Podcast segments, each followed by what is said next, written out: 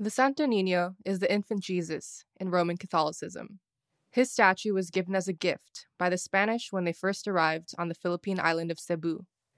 Even though the Santo Nino was part of a larger mission to convert the indigenous Filipino people, he has been reclaimed, adapted, and made their own by contemporary Filipinos, to whom he's an icon.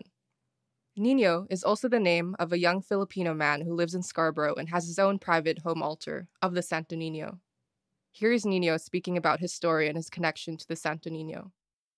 My name is Nino Flores. I am 26 years old and I was born and raised in Scarborough in the Malvern area.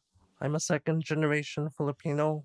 My story with my Santo Nino devotion begins when I was about four or five months into conception in my mom's womb. That's when they found out that I would be born with spina bifida, and the doctors were predicting that I probably wouldn't live past my third birthday. She said if my child survives and he is gonna be a boy, then she, as a silent prayer, said I would name him after the Santo Nino.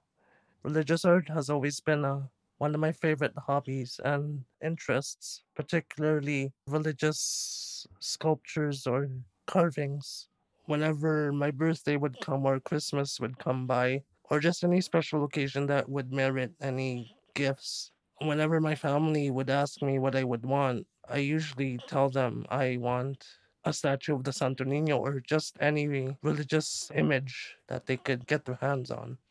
In the Philippine Catholic Church, every third Sunday of January is dedicated to the feast of the Santo Nino, or the Holy Child Jesus.